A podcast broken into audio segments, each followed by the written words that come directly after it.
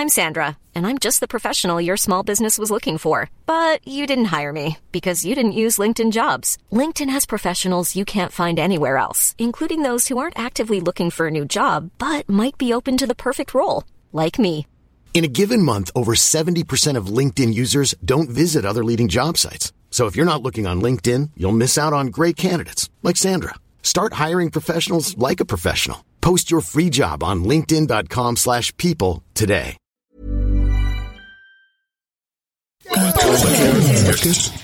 Podcast.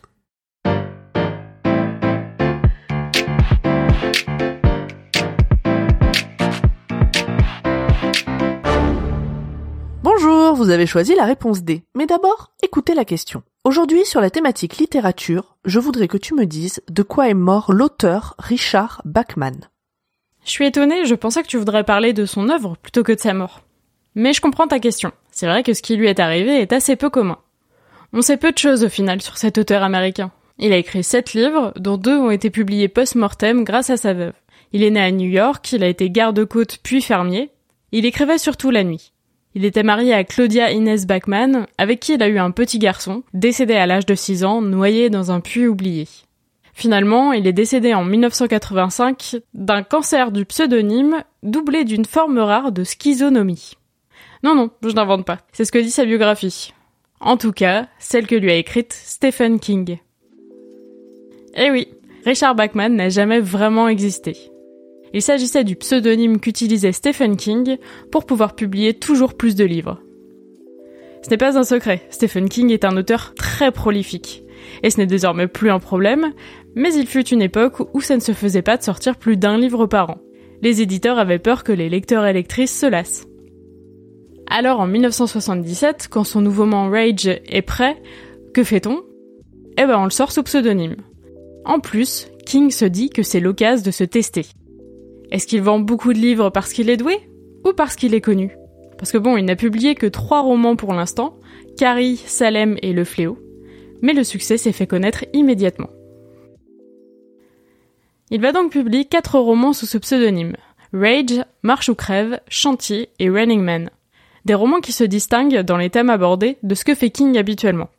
Pourtant, lorsque sort La peau sur les os en 1984, le cinquième roman de Bachman, il y a déjà des petites rumeurs qui courent sur les liens qui existeraient entre les deux auteurs. Ils seraient des amis d'enfance, par exemple. C'est Steve Brown, un employé d'une librairie de Washington, qui découvre finalement le poteau rose. Après avoir lu La peau sur les os, il n'a plus de doute. Il fait quelques recherches et découvre des documents prouvant que le dépôt légal de Rage a été fait par King. Il écrit alors à la maison d'édition de l'auteur pour faire part de ses découvertes. Stephen King décide donc de lui offrir une interview exclusive sur le sujet, qui sera publiée dans le Washington Post. Le monde entier sachant désormais que Bachman et King ne sont qu'une seule et même personne, King décide de faire mourir Bachman d'un cancer du pseudonyme.